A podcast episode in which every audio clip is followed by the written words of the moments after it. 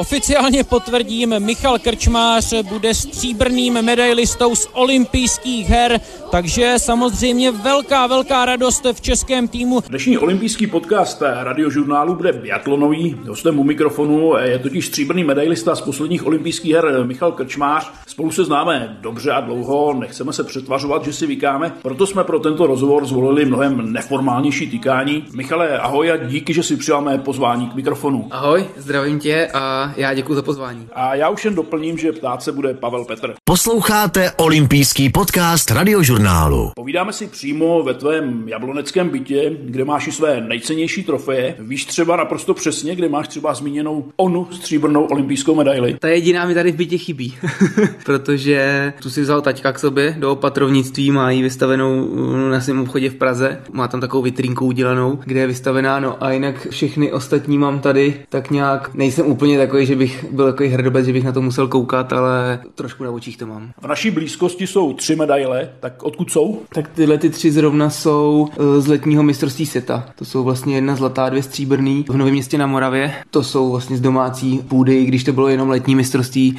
v biatlonu, tak eh, si těch medailí vážím a připomínají mi nový město. Nějaká zimní by se tady nenašla? Zimní, zimní, jednu má taťka, to jsme se bavili, a druhou vlastně ze světového poháru, tak tu má zase mamka doma v Lánově, takže zimní, jo vlastně zimní, ta je zatím schovaná z letošní Antersilvy, ta není vystavená, ta je tam jenom tak položená ze smíšený štafety, takže je tam, ale není na očích. Takže si to dobře chápu, nejprve rodiče, tatínek, maminka a pak když zbyde nějaká medaile, tak pro tebe. Jo, jo, taťka mi to řekl rovnou, že dokud nevyhraju další individuální medaily, tak mi tam tu nevrátí, takže o motivaci mám postaráno. Byt je zároveň místo, kde nejvíc relaxuješ, kam třeba se schováváš, když si od toho všeho chceš odpočinout? Jo, tak uh, tady bydlíme s přítelkyní tři roky. Tím vlastně začalo nějaký takový to moje soukromí, který jsme si vybudovali a když si fakt chci odpočinout, tak se tady natáhnu na gauč a vím, že tady mám ten svůj klid a tu svoji pohodu a uh, nikdo mě tady neruší. Zmínil si soukromí, musí si ho člověk už i třeba tady v Jablonci hlídat? Nemyslím si, že by to bylo něco, co bych uh, musel vyloženě si opečovávat, takže v tom Jablonci je to úplně, úplně v pohodě.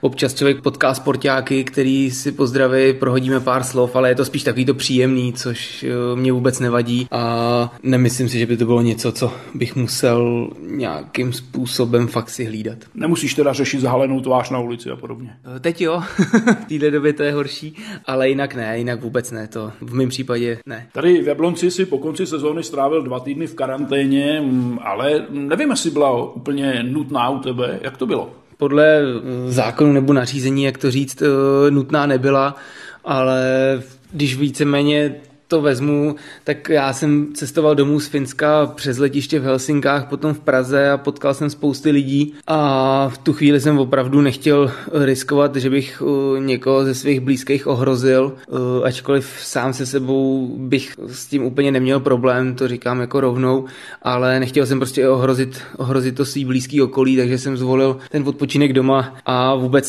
mi to jako nevadilo, pro nás to přišlo v dobrou chvíli, takže já jsem si fakt jako odpočinul a dostalo se i na věci doma, na který není normálně čas. K tomu se určitě ještě dostaneme, ale nebyla tam tak trošku pohodlnost, eh, že po návratu domů člověk nechtěl třeba trénovat? Tak já jsem původně jako měl v plánu, že letos budu využívat hory, co to půjde a budu lyžovat, eh, jak je nejdíl nám to podmínky umožní, ale tím, jak přišly tyhle opatření a bylo by to všechno takový křečovitý, člověk by musel i porušovat nějaký zákazy nebo něco, tak jsme se s trenérama dohodli, že to úplně plynule vlastně tu sezónu ukončíme, nebudeme nic lámat přes koleno a odpočíneme si a začneme právě o něco dřív trénovat. Ty už to zmínil, že zbyla spousta času na jiné věci, takže určitě si doma spoustu věcí opravil, zrenovoval. no, nevím, jestli se tomu dá říct opravit, zrenovovat, já jsem takový docela nešikovný manuálně, takže spíš to bylo, že jsem si dal dokupy ty věci, protože když jsem pak uh, celou tu zimu těch pět měsíců na cestách, i přes to léto, tak vždycky přijedu, vybalím rychle, ty věci tady jsou různě poházený, tak jsem si prostě udělal velkou hromadu a postupně jsem se jí prodíral a uklízel věci na svý místo a třídil si to, prostě dával si to dokupy průběžně, takže spíš mám právě na mysli to, k čemu bych se člověk normálně nedokopal. Takhle jsem měl fakt spoustu času a odreagoval jsem se i tímhle s tím. Měl jsi eh, čas i na to něco dělat? Nebo opravdu člověk se věnoval tomuhle a třeba nějaký ten pohyb tady v bytě šel absolutně stranou? Šel stranou, šel stranou. I když samozřejmě možnosti by byly, ať už cyklistický trenažér nebo nějaký cvičení samozřejmě, ale jak říkám, nás to zastihlo po sezóně a tím, že eh, nemusel jsem se chystat na nic a věděl jsem, že stejně ten odpočinek by tam měl být, nebo spíš eh, to tělo si ho žádá, tak uh, jsem se tomu podvolil a opravdu jsem tady 14 dní vykydnul. Eh, možná si měl také trošku možnost bilancovat, eh, samozřejmě nemyslím celou kariéru, na to je pochopitelně brzo, ale třeba i poslední sezónu. Pochválil jsi se za ní nebo ne?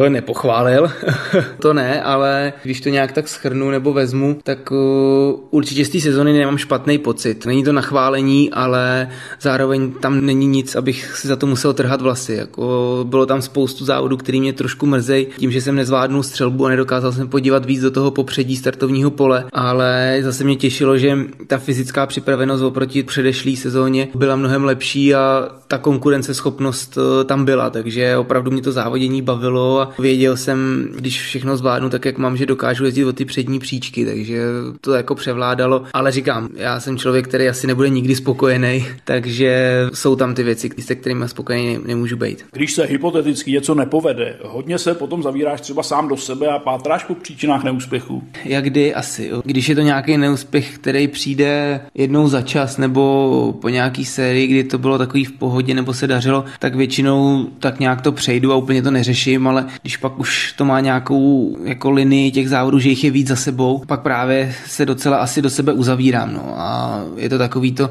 já tomu říkám rád, že vlastně se dostanu na takový to pomyslný dno, dostanu se na to výsledkový pomyslný dno a z toho se se mě většinou docela dobře daří odrazit zase zpátky nahoru. Takže ano, ale v tu chvíli to řeším sám sobě. No. Mám tomu rozumět tak, že když tě vidíme někde v hodně spodní části výsledkové listiny, že ten další závod už za sebe naopak eh, někde na samém vrcholu? Já si troufám říct, že ano. Já si troufám říct, že kdybych zpětně si to prošel, tak většinou po tom nepovedeném závodě opravdu ten následující závod byl diametrálně odlišný a byl lepší. Takže beru to i jako jednu ze svých silnějších stránek. To, že vlastně když jsem pak na dně, tak se dokážu docela rychle vydrápat šlapat zase nahoru. Vím, že k sobě býváš hodně kritický, je to nakonec slyšet i po těch rozhovorech nebo po těch eh, závodech. Přeci jenom ale nebývá ta kritika do vlastních řad někdy až příliš silná? Říká mi to hodně lidí, já víceméně o tom vím, dva, tři roky už určitě, ale já jako jsem tak nějak na to přišel, je to spíš o těch emocích podle mě, protože opravdu my ten závod hodnotíme do těch médií, dejme tomu od jedné do tří minuty po dojetí do cíle, nebo ještě kolikrát laktát máme tak vysoký, že to přemýšlení není kdo ví jaký. Takže jsou tam ty emoce a není to moc střídmý hodnocení a já kolikrát, když to pak uh, vlastně si projdu, že co jsem vlastně říkal nebo jak jsem to zhodnotil, tak i kolikrát si řeknu, že to nebylo úplně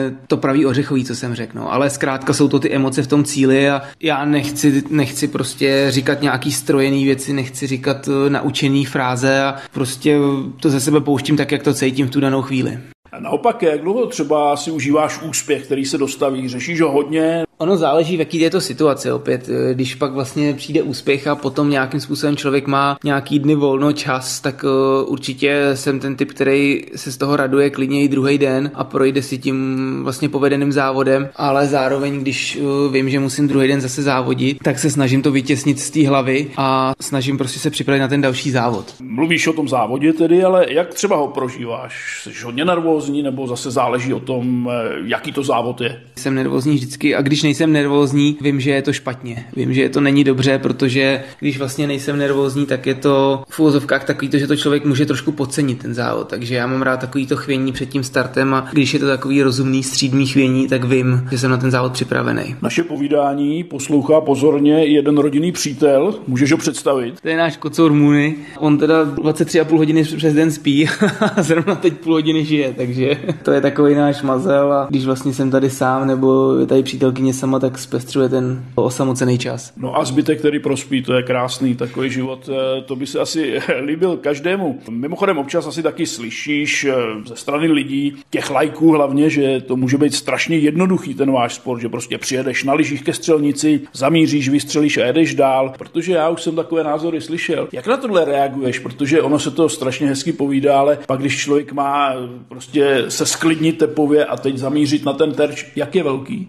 Vležeš 4,5 cm, ve 111,5 cm v průměru má. Takže co bys na tohle odpověděl, když prostě ti někdo řekne, to je jednoduchý, celý rok to trénuješ, tak eh, to prostě musí tak dopadnout. No, teď možná si budu protiřečit. To samozřejmě úplně jako jednoduchý to není, ale vlastně když přišel k ženskému týmu norský trenér Gillian, tak eh, jeho oblíbená věta, kterou mi dost často říká, tak eh, říká, biatlon je jednoduchý, když ho děláš jednoduše.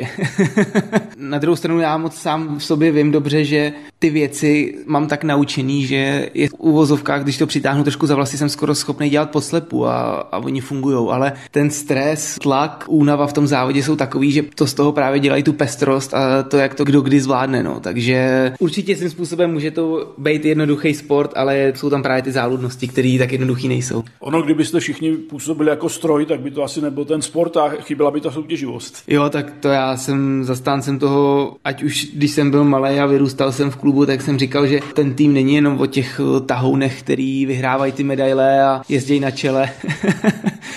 ale je to i o těch lidech, který ten tým dotvářejí, který vlastně dělají ať už třeba tu srandu, nebo prostě jsou tam pro tu partu a na těch tréninkách uh, jsou tam s váma. Už jsem to trošku naznačil, že to není jednoduché, nebo že mnozí by si mohli myslet, že to je jednoduché. Z jaké ale tepové frekvence se třeba musíš sklidnit eh, pro tu střelbu, když eh, přijíždíš na střelnici? Už před ní třeba zpomaluješ? To zpomalování záleží podle toho, jaká je kde střelnice. Když člověk přijíždí z kopce, tak úplně zpomalovat nemusí. Samozřejmě, když přijíždí po rovině nebo do kopce, tak uh, musí tomuto tempo přizpůsobit, ale jinak tak nějak, když to zprůměruju na svoji osobu, protože každý samozřejmě tepovou frekvenci má jinou, tak já se během toho závodu pohybuju od 170 do 182 tepů, dejme tomu, takže na tu střelnici nějak takhle přijíždím a sklidňuju se na ten začátek té střelby, abych se dostal co nejblíž k 150 tepové frekvenci, no. takže to je takový nějaký cíl, který mám vyzkoušený nebo bod, na který se snažím dostat. Olympijský podcast radiožurnálu. V olympijském podcastu radiožurnálu si povídáme s biatlonistou Michalem Krčmářem. Teď zmíním ještě jedno jméno, Tomáš Slavata, triatlonista. Nedávno jsem si přečetl, že vás vlastně jeho příběh nebo jeho aktivity, co se týče dětských domovů, spojili. O co se vlastně jedná? Tomáš Slavata vlastně mě začátkem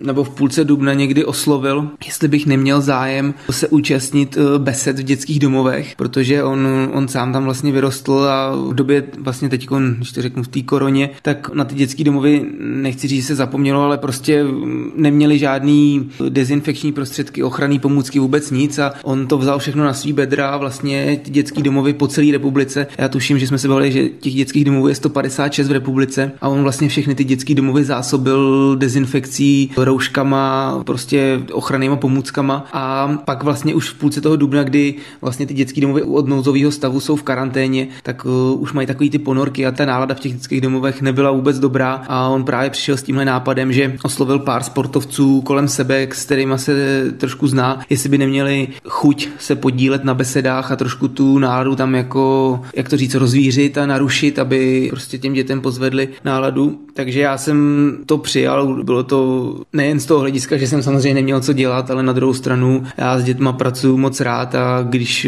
někde vlastně mám jet na nějaký tábory nebo něco, nějakou besedu nebo cokoliv dělat pro děti, tak to beru všema deseti, protože s těma uh, dětskama se fakt pracuje perfektně, oni jsou takový bezprostřední a upřímní. A nejsem to jenom já, je tam dalších 6-8 sportovců, kteří se tam podílejí a trošku jsme se snažili těm dětem zvednout tu náladu. Jak vděční posluchači to byli? Byli víceméně, už se pak i ptali a udělali jsme to takovou formou i trošku zábavnou. Já jsem jim dával otázky, že hádali, kolik vystřílím třeba nábojů za rok a takovýhle věci. Takže oni pak typovali a bylo na nich vidět, že ze začátku to bylo takový ostýchavý, ale vlastně po té půl, tři čtvrtě hodince, kdy jsme se blížili do konce, tak už to bylo super a když jsem pak vlastně odjížděl, tak mě mávali z pozaplotu z toho dětského domu a bylo to strašně příjemný a můžu říct, že věřím, že to snad pomohlo i jim, ale i mě to dodalo obrovskou dávku energie a takový dobrý nálady. Mimochodem, kolik těch nábojů vystřílených za sezonu bylo? Teď bych řekl to správný číslo, jestli se to dobře pamatuju, ale plus minus to bylo 16 300 za tuhle tu uplynulou sezónu. Já myslím, že jsem jich nedávno typoval 9999, takže to jsem byl hodně, hodně daleko. Ale zpátky k dětem. Vlastně ještě nemáš, na to zatím je ještě teda čas, ale jak jsem pochopil, jak vnímáš vlastně tu pomoc pro ně, protože už to i nakonec naznačil, že ničemu takovému se nebráníš. Já všeobecně mám děti rád, ačkoliv zatím samozřejmě žádný svý nemám. No tady kocoura, to je jako dítě. Ale uh, jaký hodný dítě. Ale ta práce s nimi je hezká v tom, jak oni jsou bezprostřední a oni se tím názorem netají, oni ho prostě na vás řeknou a je to takový pestrý ta debata, nikdy vlastně nevíte, co přijde od nich. A to mě na tom baví a zároveň krásně v tom je vidět zpětná reakce od nich, že buď to se jim to líbí nebo ne a to poznáte během chvilky, takže s ním opravdu pracuju rád a vlastně i tady v Českém Dubu. Luděk Zelenka dělá fotbalový kempy přes léto, takže vždycky se snažím na jeden, dva dny trošičku utrhnout a zajet tam za dětma vlastně a narušit jim tu jejich fotbalovou mentalitu jiným sportem. Vím, že se snažíš těm dětem pomáhat, ale společně jsme absolvovali loni jeden florbalový turnaj a tam si mi říkal jednu zajímavou věc. Bylo to pro Tadeáška, který byl po dětský obrně, klučina, který mu je 6 let, nebo teď už 7, je starší samozřejmě, ale tam si mi vlastně řekl zajímavou myšlenku, že to bylo úplně naopak, že teď to bylo tak, že ten malý prcek vlastně nabíjel ty ostatní tou energií. I takhle se to dá vnímat.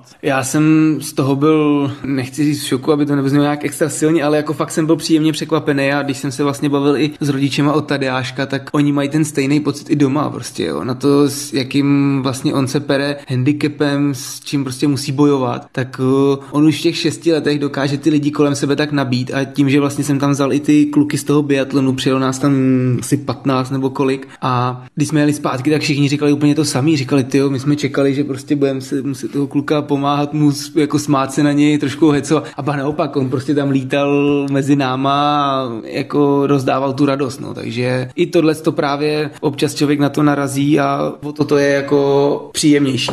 Máš třeba tu pomoc té strany, jako řekněme takové určité poděkování za to, že třeba tobě se daří si úspěšný. Já samozřejmě každý na tom nemůže být jako ty. Já tohle to tak jako úplně nerad používám, ale beru to tak, že ty lidi ten biatlon sledujou a někomu ta moje přítomnost nebo tohle to může udělat radost a já moc rád jako pomůžu, nebo prostě pro mě ta odměna stačí fakt, když se na pět vteřin ten člověk usměje, ať už to je dítě, nebo je to senior, nebo kdokoliv. Takže já moc rád se zúčastním třeba besed, jo. mám za sebou pár besed, hlavně po olympiádě, kdy jsem jezdil a vždycky to bylo na hodinu a končili jsme stejně ke dvou hodinám, jo, protože jsme si super popovídali s těma lidma, takže je to takový zpestření, který mě vůbec nevadí. Já jsem takový člověk, který má lidi rád, rád si rozšiřuju obzory a rád poznávám nový lidi a tak nějak to jde všechno hezky dohromady.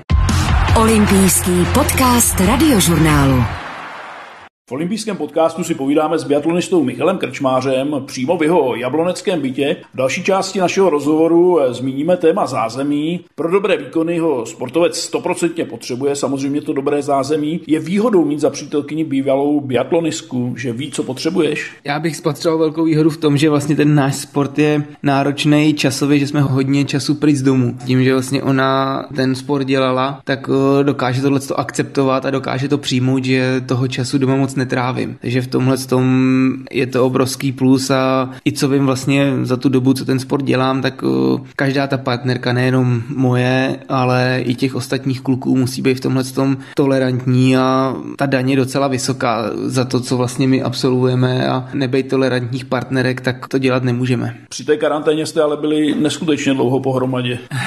to je pravda, ale na druhou stranu jsme si nastavili takový režim, že jsme přes den byli oddělený a vždycky jsme se potkali večer na večeři. Přítelkyně buď to pracovala tady v obyváku nebo ve třetím pracovním pokoji, nebo to bylo naopak. A každý tak nějak přes ten den jsme se šli po svým a scházeli jsme se víceméně až tak jako nějak večer k večeři. Takže tohle to jsme přečkali docela dobře. Doufám, že se na mě nebudeš zlobit, když zmíním jméno Romana Davidová. Tedy v případě přítelkyně samozřejmě. Asi se nabízí otázka. Příbuzná s Marketou Davidovou? Protože to vím, že je asi otázka, na kterou musíš odpovídat velice často. Ani ne, tak asi jako úplně já, ale Romče se s tím potýká, protože vlastně máme, máme služební auta polepený reklamou a vlastně když někde třeba vyzvedává balík po Jablonci a že Markéta je vlastně taky tady, že jo, z Janova, tak uh, přijede jo, jo, ať se vám daří v sezóně, vždycky někdo vlastně z přepravní služby říká, nebo na už jenom tak jako kejve, říká děkuju, děkuju a neřeší to a nevysvětluje. Ale abych odpověděl, tak uh, příbuznost tam žádná není, je to schoda Jak se vůbec takový biatlonový pár dá dohromady? Na lyžích, běhu, při střelbě, kde to vlastně mezi vámi zajiskřilo, jestli to prozradíš?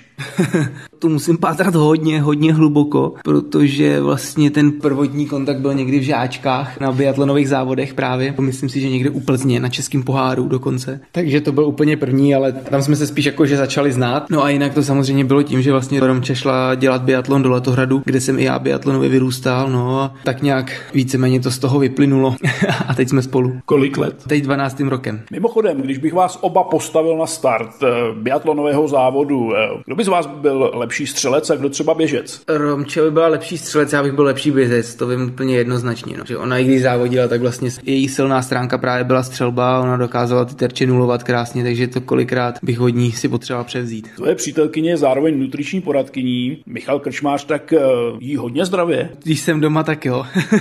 Tady jsem pod kontrolou, ale jako teď abych nepřeháněl, já jako za prvý se nenechám, za druhý přítelkyně je v tomhle taková docela lidská, bych řekl, že to není úplně nic dogmatického, takže opravdu, když prostě si řeknu, že mám chuť na to a ono a chci si polevit, tak si prostě polevím a není to tak, že bych úplně byl nějakým fanatikem ve zdraví stravě. Co třeba nějaká specialita? Nedávno jsme prozradili jako zajímavý spojení čočka na jednom talíři společně s rýží. No, tak to byl jeden speciální oběd, který jsem doma dostal na talíři a moc jsem z toho nadšený nebyl zrovna, protože jsem přišel po tréninku hotový a já mám docela rád italskou kuchyni, těstoviny nebo tohle.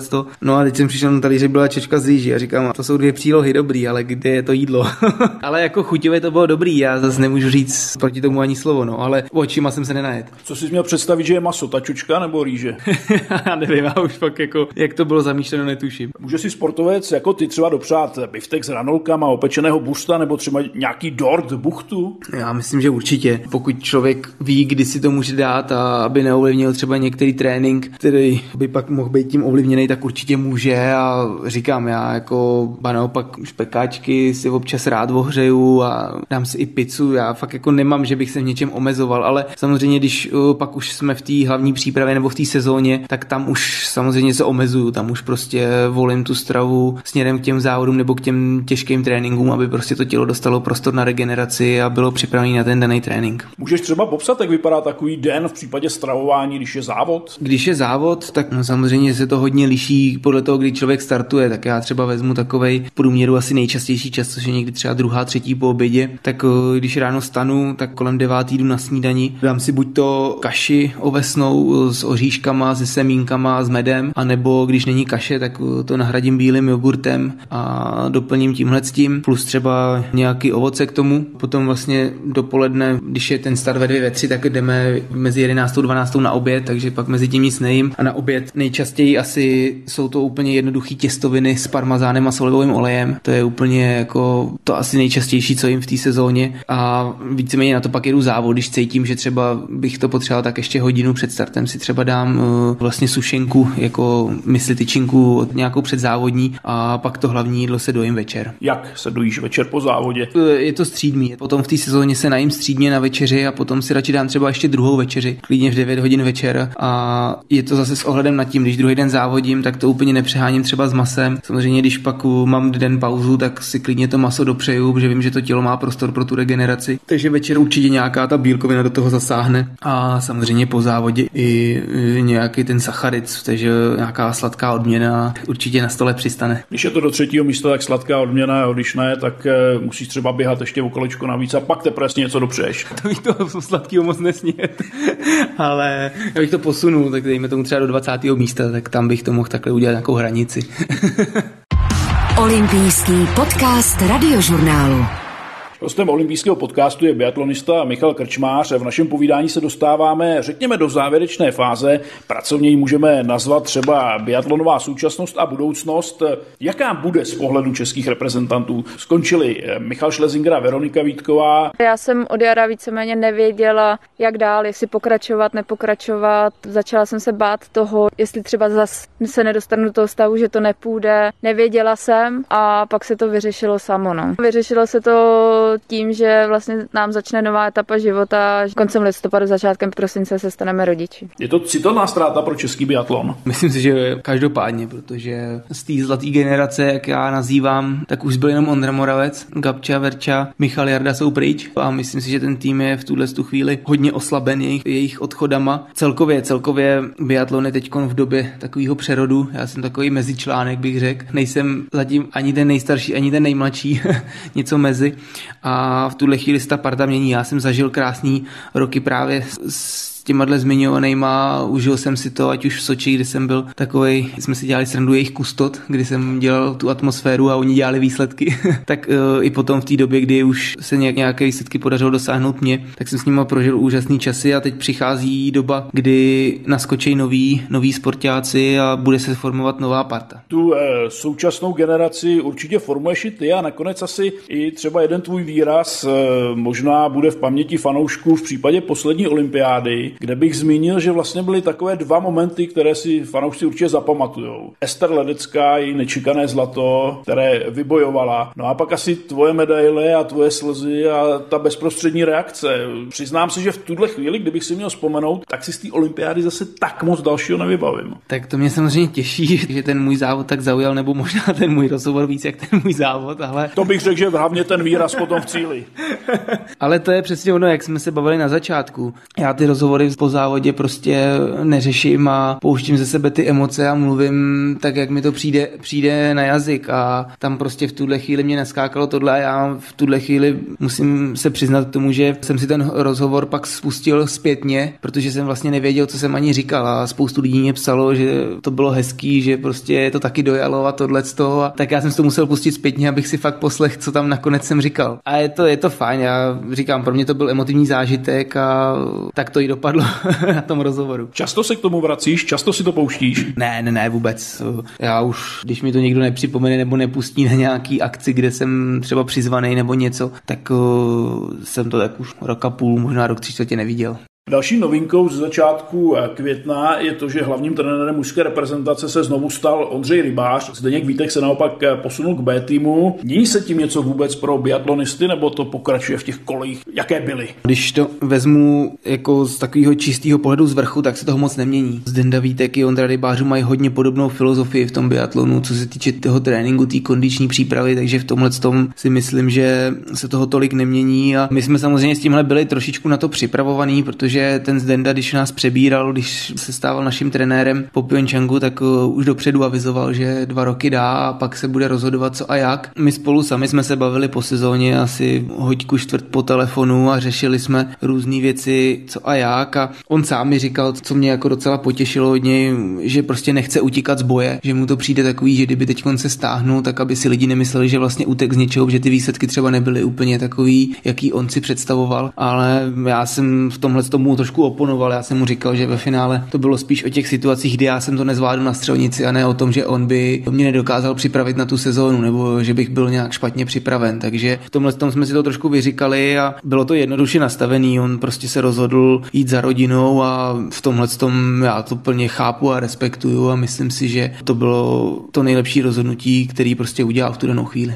Ty už to zmínil v jedné z předchozích odpovědí, že v té reprezentaci nejsi nejstarší, nejsi nejmladší, ale v 29 letech přece jenom jeden eh, z těch nejzkušenějších. Eh, vnímáš to, že se mění třeba ta tvoje pozice v týmu od toho Benjamínka přes toho, od koho si něco očekává, od koho by se ty mladí mohli učit? Vnímám to, vnímám to a zžívám se s tím. Řeknu úplně jednoduchý vlastně příměr. Když jsem přišel do těch chlapů, tak eh, mě úplně jednoduše stačilo se na tréninku udržet, udržet kluků, ať už to byl Ondra Moravec, Michal Šlezinger nebo Jarda Soukup, tak mě prostě stačilo, když jsem ten trénink absolvoval s nima, nebo jsem jim stačil v tom tempu a věděl jsem, že se posouvám nahoru. Ale v tuhle tu chvíli, poslední dva roky, už jsem v té pozici, že vlastně musím trénovat sám na sebe a už to je o tom, že spíš ty ostatní kluci se snaží držet mě, ale já už tam před sebou ty tahouny nemám, jo, protože on teda už uh, má trošku individuální plán, teď nechci říkat vzhledem k věku, aby to nevyznělo blbě, ale trošku se tam u něj to odvíjí jinak, takže už je to hodně o tom, abych já byl k sobě přísný, abych já byl k sobě zodpovědný na tom tréninku a v tomhle tom je to můžu říct, tady ta pozice o dost těžší. Cítíš a vnímáš nějaký tlak na sebe v tomhle směru? Ten tlak si asi spíš vytvářím jenom já sám na sebe, jako to úplně, že bych ho třeba cítil, nebo že bych si to